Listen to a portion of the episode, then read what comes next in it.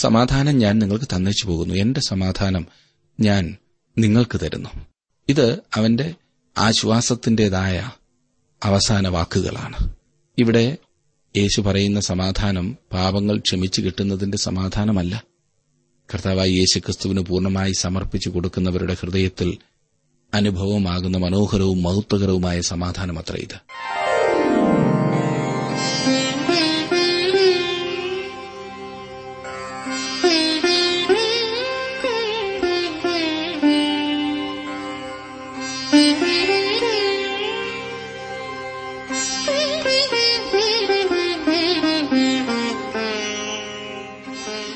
T W ആറിന്റെ വേദപഠന class ആരംഭിക്കുകയാണ്. ജീവസന്ദേശം. ജീവസന്ദേശം വചന പഠന ക്ലാസ്സിലെ ഇന്നത്തെ പാഠഭാഗം വിശുദ്ധ യോഹന്നാൻ എഴുതിയ സുവിശേഷം പതിനാലാം അധ്യായത്തിന്റെ പത്തൊൻപത് മുതൽ പതിനഞ്ചാം അധ്യായത്തിന്റെ മൂന്ന് വരെയുള്ള വാക്യങ്ങൾ. പ്രാർത്ഥനയോടെ നമുക്ക് ശ്രമിക്കാം സഹോദരൻ ജോർജ് ഫിലിപ്പ് പഠനം ആരംഭിക്കുന്നു.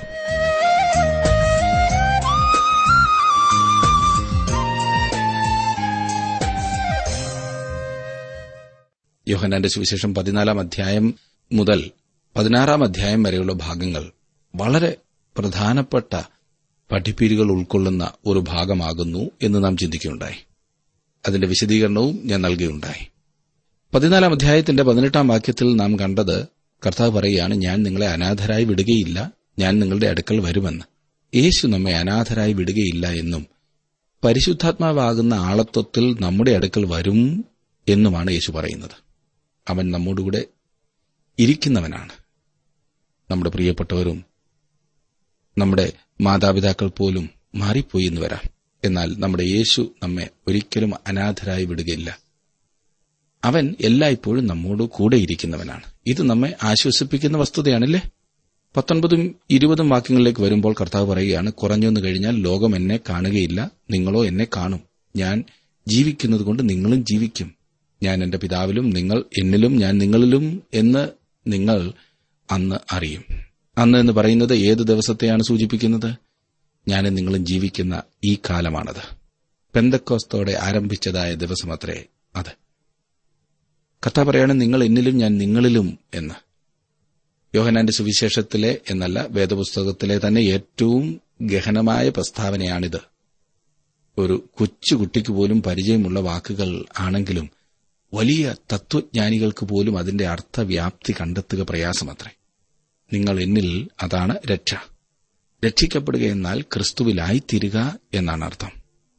ദൈവം ഓരോരുത്തരെയും ക്രിസ്തുവിൽ അല്ലെങ്കിൽ ക്രിസ്തുവിന് പുറത്തുള്ളവരായിട്ടാണ് കാണുന്നത്. ഒന്നുകിൽ നിങ്ങൾ വിശ്വാസത്താൽ ക്രിസ്തുവിലാണ്. അല്ലാത്തപക്ഷം താങ്കളിലുള്ള പാപം മൂലം ക്രിസ്തുവിന് വെളിയിലാണ്. താങ്കൾ ക്രിസ്തുവിലാണെങ്കിൽ ദൈവം താങ്കളെ ക്രിസ്തുവിൽ കാണുന്നു. അവിടുത്തെ നീതി താങ്കളുടെ നീതിയായിരിക്കും. താങ്കൾ അവനിൽ പൂർണനായിത്തീരുന്നു. ഞാൻ നിങ്ങളിൽ എന്ന് കർത്താവ് പറയുമ്പോൾ ഇത് വിശുദ്ധീകരണത്തെയാണ് കാണിക്കുന്നത്. ഇവിടെ വിശ്വാസ ജീവിതം ഇപ്രകാരമാണ് ആയിരിക്കുന്നത്. ക്രിസ്തു നിങ്ങളിൽ വസിക്കുന്നുണ്ടോ? പൗലോസ് അപ്പോസ്തോലൻ ഗലാത്തിർക്ക് എഴുതിയ ലേഖനം രണ്ടാം അധ്യായത്തിന്റെ ഇരുപതാം വാക്യത്തിൽ പറഞ്ഞു ഞാൻ ക്രിസ്തുവിനോടുകൂടെ ക്രൂശിക്കപ്പെട്ടിരിക്കുന്നു ഇനി ജീവിക്കുന്നത് ഞാനല്ല ക്രിസ്തു അത്ര എന്നിൽ ജീവിക്കുന്നു. ഇപ്പോൾ ഞാൻ ജഡത്തിൽ ജീവിക്കുന്നതോ എന്നെ സ്നേഹിച്ച് എനിക്ക് വേണ്ടി തന്നെത്താൻ ഏൽപ്പിച്ചു കൊടുത്ത ദൈവപുത്രങ്ങളുള്ള വിശ്വാസത്താൽ അത്ര ജീവിക്കുന്നത്. പതിനാലാം അധ്യായത്തിന്റെ ഇരുപത്തിയൊന്നാം വാക്യത്തിലേക്ക് വരാം. എന്റെ കൽപ്പനകൾ ലഭിച്ചു പ്രമാണിക്കുന്നവൻ എന്നെ സ്നേഹിക്കുന്നവനാകുന്നു.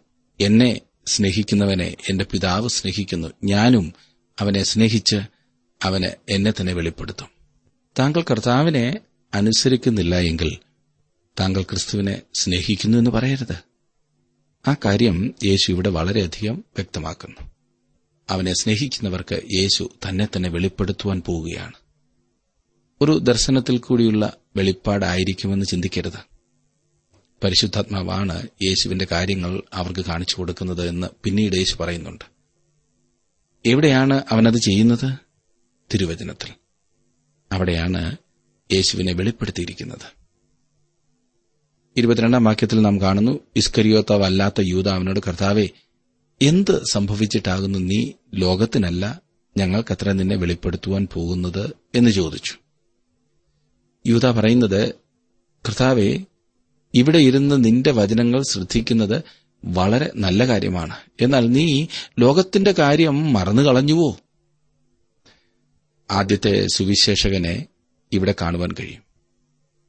യേശുക്രിസ്തു അവന് കൊടുക്കുന്ന മറുപടിയാണ് ഈ അധ്യായത്തിന്റെ തുടർന്നുള്ള ഭാഗത്ത് കാണുവാൻ കഴിയുന്നത്. ഇരുപത്തിമൂന്ന് ഇരുപത്തിനാലും വാക്യങ്ങളിൽ യേശു അവനോട് എന്നെ സ്നേഹിക്കുന്നവൻ എന്റെ വചനം പ്രമാണിക്കും. എന്റെ പിതാവ് അവനെ സ്നേഹിക്കും. ഞങ്ങൾ അവന്റെ അടുക്കൽ വന്ന് അവനോടുകൂടെ വാസം ചെയ്യും. എന്നെ സ്നേഹിക്കാത്തവൻ എന്റെ വചനം പ്രമാണിക്കുന്നില്ല. നിങ്ങൾ കേൾക്കുന്ന വചനം എന്റേതല്ല.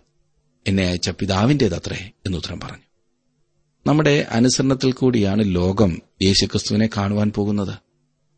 നമ്മുടെ സഭാംഗത്വമോ ജീവിത പ്രവൃത്തിയോ മതസ്വീകാരമോ ഒന്നും അതിന് പ്രയോജനപ്പെടുന്നില്ല.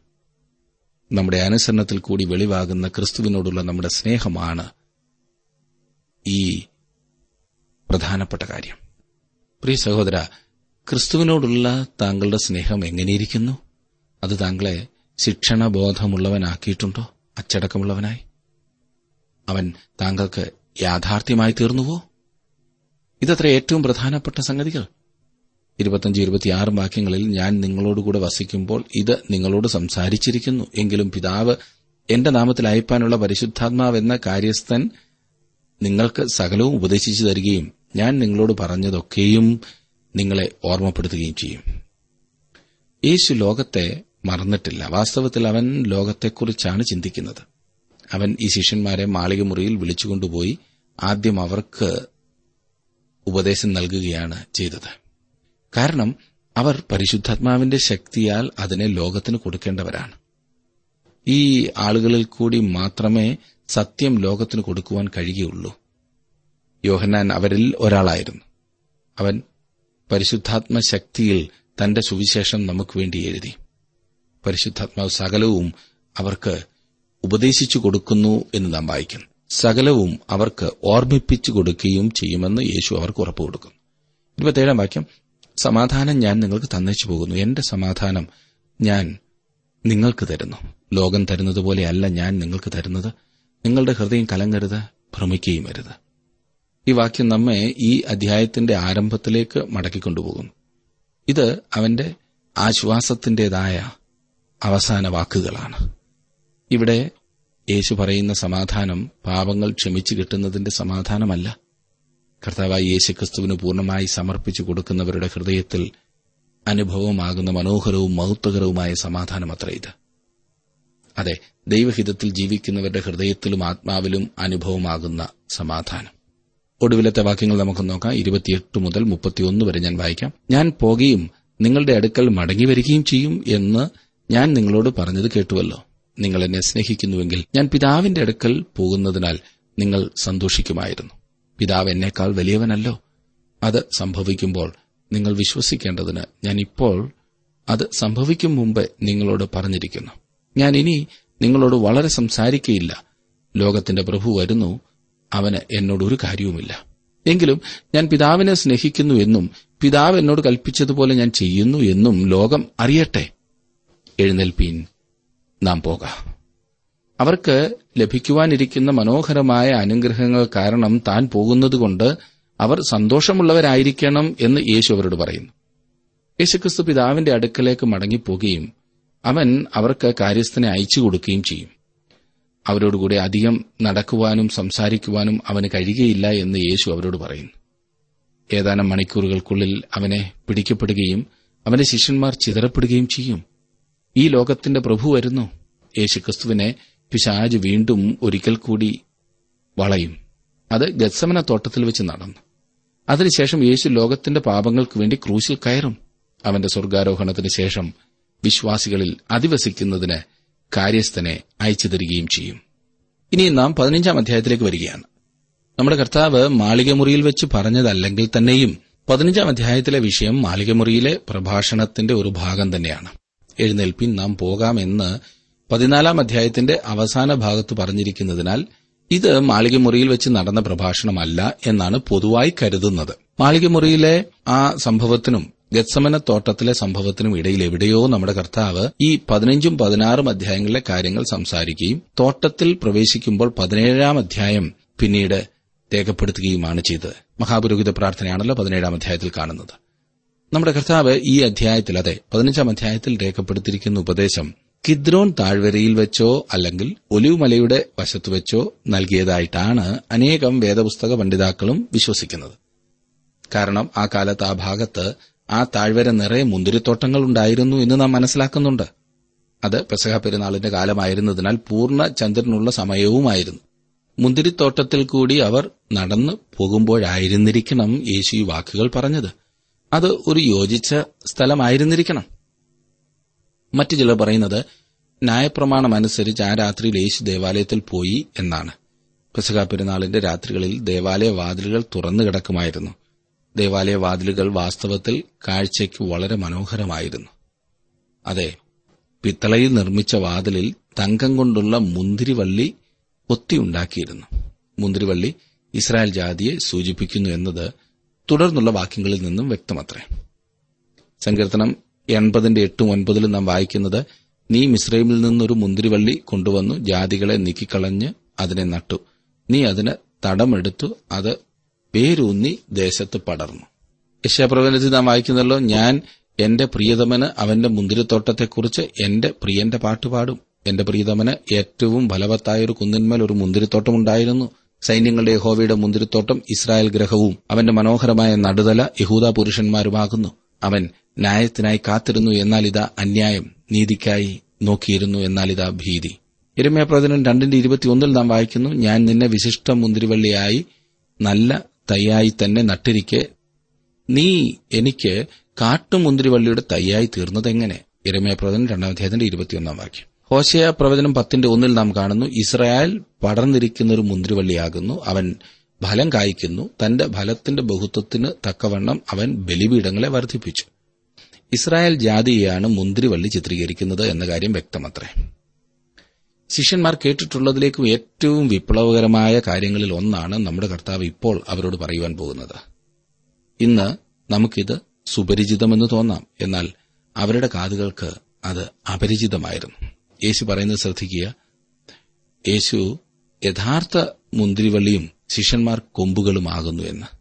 ഞാൻ സാക്ഷാൽ മുന്തിരിവള്ളിയും എന്റെ പിതാവ് തോട്ടക്കാരനുമാകുന്നു സാക്ഷാൽ എന്നതിന് കലർപ്പില്ലാത്ത അഥവാ വാസ്തവമായ എന്ന അർത്ഥമാണുള്ളത്. തെറ്റിനും അസത്യത്തിനും എതിരായി ഒരു കാര്യവും സത്യമായിരിക്കാവുന്നതത്രേ. കൃത്യമോ കപടമായതിനോ മായം കലർന്നതിനോ എതിരായും ഒരു സംഗതി വാസ്തവമായിരിക്കാവുന്നതാണ്. രണ്ടാമത് പറഞ്ഞ അർത്ഥത്തിലാണ് ഇവിടെ ഈ വാക്ക് ഉപയോഗിച്ചിരിക്കുന്നത്. യോഹനാന്റെ സുവിശേഷത്തിൽ ഈ വാക്ക് ഇതേ അർത്ഥത്തിൽ ഉപയോഗിച്ചിട്ടുണ്ട്. യോഹനാൻ സ്നാപകൻ വെളിച്ചം പ്രതിഫലിപ്പിക്കുകയായിരുന്നു എന്നാൽ യേശുക്രിസ്തു സാക്ഷാൽ വെളിച്ചമാണ്. മോശ മരുഭൂമിയിൽ അപ്പം കൊടുത്തു എന്നാൽ സാക്ഷാൽ അപ്പം യേശുക്രിസ്തുവാണ്. യേശു ഇവിടെ പറയുന്നത് ഞാൻ സാക്ഷാൽ മുന്തിരിവള്ളി അതായത് കലർപ്പില്ലാത്ത മുന്തിരിവള്ളിയാകുന്നു എന്നത്രേ. യഹൂദന്മാരുടെ ചിന്തകൾ ഈ ശിഷ്യന്മാരെ സ്വാധീനിച്ചിരുന്നു. അവരുടെ ചിന്തകൾ പഴയ നിയമ നിയമത്തിന് ആധാരമായിട്ടാണ് നിയന്ത്രിക്കപ്പെട്ടിരുന്നത്. ഇസ്രായേൽ ജാതിയല്ല സാക്ഷാൽ മുന്തിരിവള്ളി എന്നത്രേ ഇപ്പോൾ യേശു അവരോട് പറയുന്നത്. യഹൂദ മതത്തോടും യഹൂദ ജാതിയോടുമുള്ള അവരുടെ ഏകീകരണമല്ല അത്യാവശ്യമായിരിക്കുന്ന കാര്യം. ഞാനാണ് സാക്ഷാൽ മുന്തിരിവള്ളി. യേശുക്രിസ്തുവിനോട് ബന്ധപ്പെട്ടിരിക്കുകയാണ് ശിഷ്യന്മാരെ സംബന്ധിച്ചിടത്തോളം ഇപ്പോൾ ഏറ്റവും പ്രധാനപ്പെട്ട കാര്യം. അത് അവർക്ക് വിപ്ലവകരമായ ചിന്തയായിരുന്നു. നമ്മുടെ കർത്താവ് മനോഹരമായ ഒരു ദൃഷ്ടാന്തം ഇവിടെ ഉപയോഗിച്ചിരുന്നു. ഒരു മതവുമായോ ആചാരവുമായോ ഒരു സംഘടനയുമായോ ഉള്ള ഏകീകരണമല്ല പ്രധാനപ്പെട്ട കാര്യമെന്ന് നമ്മുടെ കർത്താവ് നല്ലവണ്ണം വ്യക്തമാക്കി. നാം ക്രിസ്തുവുമായി ഏകീഭവിക്കണം ഒന്നായിത്തീരണം ഇന്ന് അനേകരും ഏതെങ്കിലും ഒരു സഭയുടെയോ സംഘടനയുടെയോ അംഗത്വമുള്ളതിനാൽ ദൈവവൈതലായി എന്ന തെറ്റിദ്ധാരണയിൽ നടക്കുന്നു. മറ്റു പലരും ഏതെങ്കിലും ഒരു ആചാരത്തിൽ കൂടി പോയതുകൊണ്ടോ എന്തെങ്കിലും കർമ്മം ചെയ്തതുകൊണ്ടോ ദൈവപൈതലായി എന്ന് ചിന്തിച്ചിരിക്കുന്നു. ദൈവമക്കളായ മാതാപിതാക്കൾക്ക് ജനിച്ചു എന്നതിനാലും മാത്രം ഒരു വ്യക്തി ദൈവപൈതലാകുന്നില്ല ഇതൊരു ബന്ധമാകുന്നു. ആരെങ്കിലും പറഞ്ഞതുകൊണ്ടല്ല താങ്കൾ ആ ബന്ധം അറിയുന്നത്. താങ്കൾ സ്വയം അനുഭവിക്കുന്നതുകൊണ്ടാണ്. ഒരു പുരുഷനും സ്ത്രീയും ഭാര്യാഭർത്തൃ ബന്ധത്തിൽ ഒന്നാകുന്നത് എന്തെങ്കിലുമൊക്കെ ചടങ്ങുകൾ നടന്നതുകൊണ്ടാണോ? ഈ ചടങ്ങുകൾ ഒന്നും നടന്നില്ലെങ്കിലും അവർക്ക് ഭാര്യയും ഭർത്താവുമായി തീരരുതോ? ചടങ്ങുകളെല്ലാം അവരുടെ ബന്ധത്തെ ഉറപ്പാക്കുവാനും മറ്റുള്ളവർക്ക് മനസ്സിലാക്കുവാനും മാത്രമാണ്. നിങ്ങൾ ഇന്നു മുതൽ ഭാര്യയും ഭർത്താവുമാകുന്നു എന്ന് ആരെങ്കിലും പ്രഖ്യാപിച്ചതുകൊണ്ട് മാത്രം അവർ ഒന്നാകുമോ? ഒരിക്കലുമില്ല. ക്രിസ്തുവിൽ ആയിത്തീരുക എന്ന് പറയുന്നത് ഈ പറഞ്ഞതുപോലെയാണ് വ്യക്തിപരമായ ബന്ധം. നാം ക്രിസ്തുവിനെ നമ്മുടെ രക്ഷകനായി സ്വീകരിക്കുകയും ഒരു ദൈവപൈതലായി വീണ്ടും ജനിക്കുകയും ചെയ്ത നിമിഷം നാം പരിശുദ്ധാത്മ സ്നാനത്താൽ ക്രിസ്തുവിൽ ആയിത്തീർന്നിരിക്കുന്നു. അവനോട് ഏകീഭവിക്കുന്നു. കർത്താവ് പറയും എന്റെ പിതാവ് തോട്ടക്കാരനും ആകുന്നു എന്ന്. ഇതും അതിശയകരമായ ഒരു വാക്കാണ് ഞെട്ടിപ്പിക്കുന്ന വാക്ക്. പഴയ നിയമഭാഗങ്ങളിലും ഉപമകളിലും ദൈവം മുന്തിരിത്തോട്ടത്തിന്റെ ഉടമസ്ഥനാണ്. ഇവിടെ അവൻ തോട്ടം സൂക്ഷിപ്പുകാരനും കൃഷിക്കാരനും മുന്തിരിത്തോട്ടം സംരക്ഷിക്കുന്നവരുമായി ചിത്രീകരിച്ചിരിക്കുന്നു. യേശു സാക്ഷാൽ മുന്തിരിവള്ളിയാണ്. പിതാവ് അവനെ സംരക്ഷിക്കുന്നു. കർത്താവ് യേശു അവന്റെ മുമ്പിൽ ഒരു ചെറിയ തൈ പോലെ ഉണങ്ങിയ നിലത്തെ വേരുപോലെയും വളരും എന്ന് പഴയനിമത്തിൽ പ്രവചിച്ചിട്ടുണ്ട്. യേശുവിനെ ഇല്ലായ്മ ചെയ്യുവാൻ താൽപര്യപ്പെട്ട പിശാചിൽ നിന്ന് പല ആവൃത്തി പിതാവ് ഇടപെട്ട് അവനെ രക്ഷിക്കുന്നത് ചിന്തിച്ചു നോക്കുക. മുന്തിരിവള്ളിക്ക് വേണ്ടി കരുതുന്നത് പിതാവാണ്. അവൻ കൊമ്പുകൾക്ക് വേണ്ടിയും കരുതുന്നു. കൊമ്പുകൾ മുന്തിരിവള്ളിയോട് പറ്റിയിരിക്കേണ്ടതാണ്. ഫലം കായ്ക്കണമെങ്കിൽ അപ്രകാരം ആയിരിക്കേണ്ടത് ആവശ്യമാണ്. മൂന്ന് വാക്കുകൾ വളരെ പ്രാധാന്യം അർഹിക്കുന്നതായിട്ടുണ്ട് മുമ്പോട്ട് പഠിക്കുമ്പോൾ നാം അവയെ പ്രത്യേകം എടുത്ത് ചിന്തിക്കുന്നതത്രേ. രണ്ടാം വാക്യത്തിൽ എന്നിൽ കായ്ക്കാത്ത കൊമ്പൊക്കെയും അവൻ നീക്കിക്കളയുന്നു. കായ്ക്കുന്നതൊക്കെയും അധികം ഫലം കായ്ക്കേണ്ടതിന് ചെത്തിവെടിപ്പാക്കുന്നു എന്നിൽ അതായത് ക്രിസ്തുവിൽ ആയിരിക്കുക എന്നതിന്റെ അർത്ഥം രക്ഷിക്കപ്പെടുക എന്നാണ്. രക്ഷയുടെ വിവിധ വശങ്ങളെ കാണിക്കുവാൻ പ്രായച്ചിത്തം നിരപ്പ് വീണ്ടെടുപ്പ് എന്നീ പ്രയോഗങ്ങൾ ഉപയോഗിക്കാറുണ്ട്. എന്നാൽ രക്ഷയുടെ മൊത്തം ഒരു വീക്ഷണം നൽകുന്ന പ്രയോഗമാണ് ക്രിസ്തുവിൽ എന്നുള്ളത്. രണ്ടു വിധത്തിലുള്ള ആളുകളെ ലോകത്തിലുള്ളൂ. ക്രിസ്തുവിലായിരിക്കുന്നവരും ക്രിസ്തുവിലായിട്ടില്ലാത്തവരും. നിങ്ങൾ എപ്രകാരമാണ് ക്രിസ്തുവിലായിത്തീരുന്നത്? പുതുജനനത്താൽ. താങ്കൾ ക്രിസ്തുവിനെ രക്ഷകനായി സ്വീകരിക്കുമ്പോൾ വിശ്വാസത്താൽ താങ്കൾ ഒരു ദൈവപൈതലായിത്തീരുന്നു. താങ്കൾ ദൈവാത്മാവിനാൽ വീണ്ടും ജനനം പ്രാപിക്കുന്നു. പരിശുദ്ധാത്മാവ് ഒരു കാര്യം കൂടി ചെയ്യുന്നു. അവൻ താങ്കളിൽ വസിക്കുന്നു എന്ന് മാത്രമല്ല അവൻ താങ്കളെ അഭിഷേകം ചെയ്യുകയും ചെയ്യുന്നു. അങ്ങനെയാണ് ഓരോ വിശ്വാസിയും ക്രിസ്തുവിന്റെ ശരീരത്തിൽ ആയിത്തീരുന്നത്. ഓരോ കൊമ്പും എന്നിൽ എന്നാണല്ലോ കാണുന്നത്. ഇത് വിശ്വാസികളെ അതായത് ക്രിസ്തുവിൽ ആയി തീർന്നിരിക്കുന്നവരെ ഉദ്ദേശിച്ച് പറഞ്ഞിരിക്കുന്ന ഭാഗമാണ്. ഒരു വ്യക്തി എപ്രകാരമാണ് രക്ഷിക്കപ്പെടുന്നത് എന്നല്ല യേശു ഇവിടെ പറയുന്നത്. ഈ ഭാഗത്ത് രക്ഷയെക്കുറിച്ചേ അല്ല യേശു സംസാരിക്കുന്നത്. നേരെ മറിച്ച് ഫലം കായ്ക്കുന്നതിനെക്കുറിച്ചാണ് യേശു പറയുന്നത്. നാം ശ്രദ്ധിക്കേണ്ട അടുത്ത വാക്ക് അതത്രേ. ആദ്യത്തെ പത്തു വാക്യങ്ങളിൽ ഫലം എന്ന വാക്ക് ആറ് പ്രാവശ്യം സൂചിപ്പിച്ചിരിക്കുന്നു. ഫലം കായ്ക്കുന്നതിന്റെ മൂന്ന് വിധമായ പടികളുണ്ട് എന്ന് മുമ്പോട്ട് പഠിക്കുമ്പോൾ നാം കാണുന്നതത്രേ. ഫലം അധിക ഫലം വളരെ ഫലം. ഇവിടുത്തെ വിഷയം തന്നെ ഫലം കായ്ക്ക എന്നതാണ്. എന്നിൽ കായ്ക്കാത്ത കൊമ്പൊക്കെയും അവൻ നീക്കിക്കളയുന്നു. എവിടെയാണ് അവൻ അതിനെ കൊണ്ടുപോകുന്നത്? ഫലം കായ്ക്കുന്ന സ്ഥാനത്ത് നിന്ന് അവൻ അതിനെ നീക്കിക്കളയുന്നു. ആറാം വാക്യത്തിൽ എപ്രകാരമാണ് അതിനെക്കുറിച്ച് യേശു വിവരിച്ചിരിക്കുന്നത് എന്നൊന്ന് വായിക്കാം. എന്നിൽ വസിക്കാത്തവനെ ഒരു കൊമ്പ് പോലെ പുറത്തു കളഞ്ഞിട്ട് അവൻ ഉണങ്ങിപ്പോകുന്നു. ആ വക ചേർത്ത് തീയിലിടുന്നു. അത് വെന്തുപോകും. ഈ ഭാഗത്ത് രക്ഷയെക്കുറിച്ചല്ല ഫലം കായ്ക്കുന്നതിനെക്കുറിച്ചാണ് പറയുന്നത് എന്ന കാര്യം നാം ഓർത്തിരിക്കണം. രക്ഷയുടെ ഫലത്തെക്കുറിച്ച് ഇവിടെ പറയുന്നു ഫലം എന്നാൽ എന്താണ് എന്ന് ഒന്നാമത് നോക്കാം. ഇവിടെ പറഞ്ഞിരിക്കുന്ന ഫലം ആത്മാക്കളെ നേടുന്നതാണെന്ന് ഞാൻ വിശ്വസിക്കുന്നില്ല. ആത്മാക്കളെ നേടുക എന്നത് ഫലമല്ല ഒരു ഉപോൽപ്പന്നമാണ്. ഫലം എന്ന് പറയുന്നത് ആത്മാവിന്റെ ഫലമാണ്. ഫലം എന്നതുകൊണ്ട് ഇവിടെ അർത്ഥമാക്കുന്നത് ദൈവം ഏതൊരു ഉദ്ദേശത്തിനായി നമ്മെ ഭൂമിയിലാക്കിയിരിക്കുന്നുവോ ആ ഉദ്ദേശം നമ്മുടെ ജീവിതത്തിൽ നേടിയെടുക്കുന്നുണ്ടോ എന്നുള്ളതാണ്. അതാണല്ലോ ഫലം. കർത്താവ് പറയുകയാണ് ഏഴാം വാക്യത്തിൽ നിങ്ങൾ എന്നിലും എന്റെ വചനം നിങ്ങളിലും വസിച്ചാൽ നിങ്ങൾ ഇച്ഛിക്കുന്നത് എന്തെങ്കിലും അപേക്ഷിപ്പിൻ അത് നിങ്ങൾക്ക് കിട്ടുമെന്ന്. അതാണ് ഫലപ്രദമായ പ്രാർത്ഥന. പിന്നെ എട്ടാം വാക്യത്തിൽ നിങ്ങൾ വളരെ ഫലം കായ്ക്കുന്നതിനാൽ എന്റെ പിതാവ് മഹത്വപ്പെടുന്നു. അങ്ങനെ നിങ്ങൾ എന്റെ ശിഷ്യന്മാരാകുമെന്ന് പറയുന്നു. അതാണ് നിലനിൽക്കുന്ന ഫലം. പിന്നെ കർത്താവ് പറയുകയാണ് പതിനൊന്നാം വാക്യത്തിൽ എന്റെ സന്തോഷം നിങ്ങളിൽ ഇരിപ്പാനും നിങ്ങളുടെ സന്തോഷം പൂർണമാകുവാനും ഞാൻ ഇത് നിങ്ങളോട് സംസാരിച്ചിരിക്കുന്നു. അതത്ര സ്വർഗീയമായ സന്തോഷം. ഒരു വ്യക്തിയുടെ ജീവിതത്തിൽ ഈ പറഞ്ഞ വളരെ ഫലം ഉണ്ടാകുന്നുവെങ്കിൽ അവന്റെ ജീവിതം കൊണ്ട് തന്നെ അവൻ അനേകം ആളുകളെ ദൈവസന്നിധിയിലേക്ക് കൊണ്ടുവരും. അങ്ങനെ ആത്മാക്കളെ നേടുന്നത് ഒരു ഉപോൽപ്പന്നം ആയിത്തീരും. ദൈവത്തെ അറിയുക ദൈവത്തെ അറിയിക്കുക എന്നതത്രേ ഓരോ വ്യക്തിയെക്കുറിച്ചും ദൈവം ആഗ്രഹിക്കുന്ന ഫലം. എന്നിൽ കായ്ക്കാത്ത കൊമ്പൊക്കെയും അവൻ നീക്കിക്കളയുന്നു എന്ന് പറയുമ്പോൾ നമ്മുടെ ജീവിതത്തിൽ ഫലം ഉണ്ടായിരിക്കേണ്ടതാകുന്നു എന്നോർക്കണം.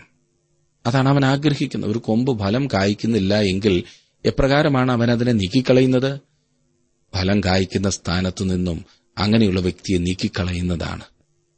ദൈവത്തിനു വേണ്ടി പ്രയോജനപ്പെടാത്തത് കാരണം അനേകർ തൽസ്ഥാനത്തു നിന്ന് മാറ്റപ്പെട്ടതായി നമുക്ക് കാണുവാൻ കഴിയുന്നതത്രേ. സഭാശുശ്രൂഷകർ സാധാരണക്കാർ. അങ്ങനെ ഒരു കൊമ്പ് മാറ്റപ്പെടുന്നു എന്നതിന്റെ അർത്ഥം അവരുടെ രക്ഷ നഷ്ടപ്പെടുന്നു എന്നല്ല. എന്നാൽ ഫലം കായ്ക്കേണ്ട സ്ഥാനത്തു നിന്ന് അവർ മാറ്റപ്പെട്ടു എന്നത്രേ അതിന്റെ അർത്ഥം. ചിലപ്പോൾ ശാരീരികമായ മരണം മൂലമാണ് ഫലം കായ്ക്കുന്ന സ്ഥാനത്തു നിന്നും നീക്കം ചെയ്യപ്പെടുന്നത്. ഒന്ന് യോഹനാൻ അഞ്ചിന്റെ പതിനാറിൽ നാം വായിക്കുന്നു മരണത്തിനുള്ള പാപമുണ്ട് എന്ന് യോഹനാൻ പറഞ്ഞിരിക്കുന്നതിന്റെ അർത്ഥം അതാണെന്നത്രേ എന്റെ വിശ്വാസം. മരണം മുഖാന്തരം ഫലം കായ്ക്കേണ്ട സ്ഥാനത്ത് നിന്ന് നീക്കുന്നതുവരെയും ഒരു വിശ്വാസിക്ക് പാപം ചെയ്തുകൊണ്ടിരിക്കാവുന്നതാണ്. വിശുദ്ധമായ ഫലം കായ്ക്കുന്ന സഭയായ ആദിമസഭയിൽ നിന്ന് മരണം മൂലമാണ് അനന്യാസും സഫീറയും നീക്കം ചെയ്യപ്പെട്ടത്. കളവ് പറയുന്ന ഈ രണ്ടു പേർക്കും സഭയിൽ നിൽക്കുവാൻ കഴിയുമായിരുന്നില്ല. ഇന്നത്തെ നമ്മുടെ സഭകളിൽ അവർ സുരക്ഷിതരായിരുന്നേക്കാം എന്നത്രേ ഞാൻ കരുതുന്നത്. ആദിമസഭയിൽ ദൈവം അത് അനുവദിച്ചിരുന്നില്ല. പിന്നീട് നാം വായിക്കുന്നു കായ്ക്കുന്നതൊക്കെയും അധികം ഫലം കായ്ക്കേണ്ടതിന് ചെത്തി വെടിപ്പാക്കുന്നുവെന്ന് ശുദ്ധീകരിക്കുക എന്ന അർത്ഥമാണ് ചെത്തിവെടിപ്പാക്കുക എന്നതിന് മൂലഭാഷയിൽ ഉപയോഗിച്ചിരിക്കുന്ന വാക്ക്. അവൻ ശുദ്ധീകരിക്കുന്നു. മുറിച്ചു വേർപെടുത്തുന്ന അല്ലെങ്കിൽ മാറ്റിക്കളയുന്നു എന്ന അർത്ഥവും അതിനുണ്ട്. കർത്താവ് ചില ശുദ്ധീകരണ പ്രക്രിയകൾ നടത്തുന്നു എന്ന കാര്യത്തിൽ യാതൊരു സംശയവുമില്ല. അവിടുന്ന് നമ്മുടെ ജീവിതത്തിലേക്ക് കടന്നു വന്ന് പ്രതിബന്ധമായിരിക്കുന്ന കാര്യങ്ങൾ എടുത്തു മാറ്റുന്നു. ചിലപ്പോൾ അത് വേദനയുളവാക്കുന്നവയാകുന്നു നമ്മെ തടസ്സപ്പെടുത്തുന്ന കാര്യങ്ങൾ അവൻ നീക്കിക്കളയുന്നു. നാം ഫലം കായ്ക്കുന്നതിന് തടസ്സമായി നിൽക്കുന്ന കാര്യങ്ങളെ അവൻ വെട്ടിമാറ്റുന്നു.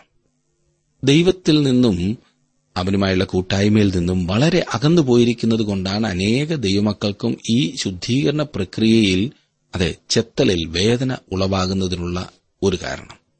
നാം ദൈവത്തോട് എത്രമാത്രം അടുത്തിരിക്കുന്നുവോ അത്രയും കുറച്ചു മാത്രമേ അത് വേദനിക്കുകയുള്ളൂ എന്നോർക്കണം കർത്താവ് സ്നേഹിക്കുന്നവരെ അവൻ ശിക്ഷിക്കുകയും ചെയ്യുന്നു. അവൻ നമുക്ക് എതിരാണെന്നതിന്റെ അടയാളമല്ല അവൻ തരുന്ന ശിക്ഷകൾ. നമ്മുടെ ജീവിതത്തിൽ ഫലമുളവാക്കുവാൻ അവൻ ശ്രമിക്കുകയാണ് ചെയ്യുന്നത്.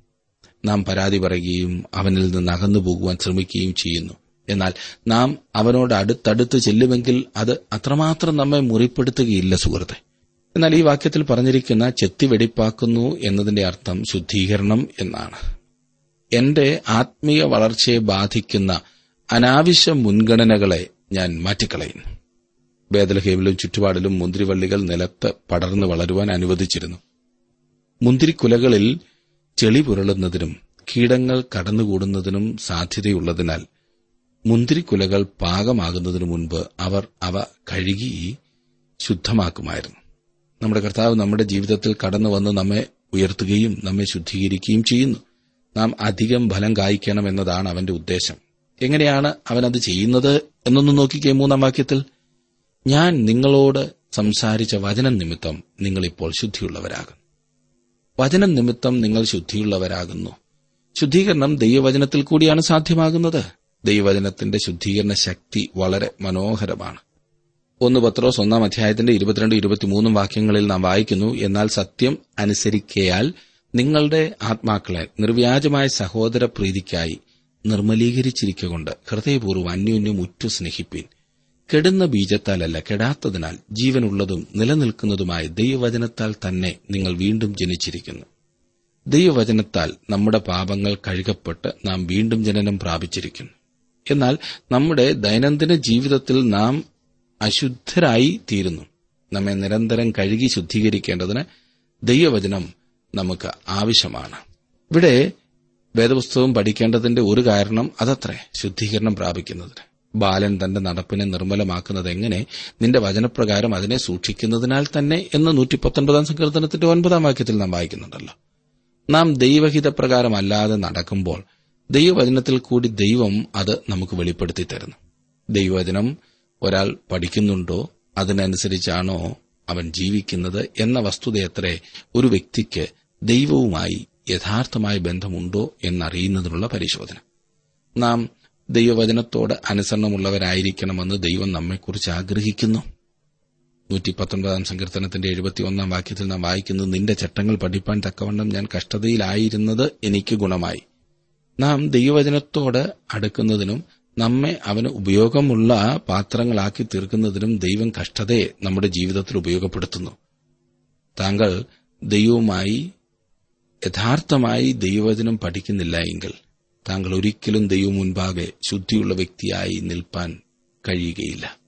ഈ കാര്യത്തിൽ താങ്കളെ സഹായിക്കുകയാണ് ഈ പഠനത്തിലൂടെ ഞങ്ങൾ ചെയ്യുന്നത്. താങ്കൾ ഇപ്രകാരമുള്ള സാധ്യതകളെ പരമാവധി പ്രയോജനപ്പെടുത്തുന്നു എന്ന് ഞാൻ വിശ്വസിക്കട്ടെ. ദൈവം താങ്കളെ അതിനായി ശക്തീകരിക്കട്ടെ സഹായിക്കട്ടെ.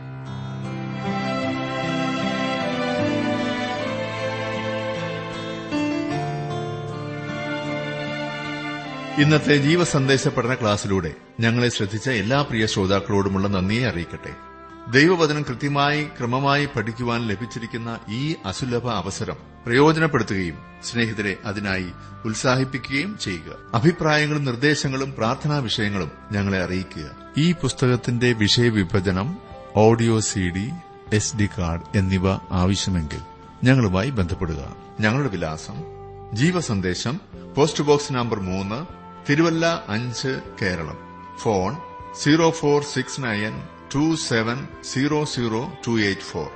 Mobile nine four four seven seven six seven three seven eight. ഞങ്ങളുടെ email address Malayalam T T V at radio eight eight two dot com. വെബ്സൈറ്റിലും ഞങ്ങളുടെ പ്രോഗ്രാം ലഭിക്കുന്നതാണ്. ഞങ്ങളുടെ website W W W dot radio eight eight two dot com.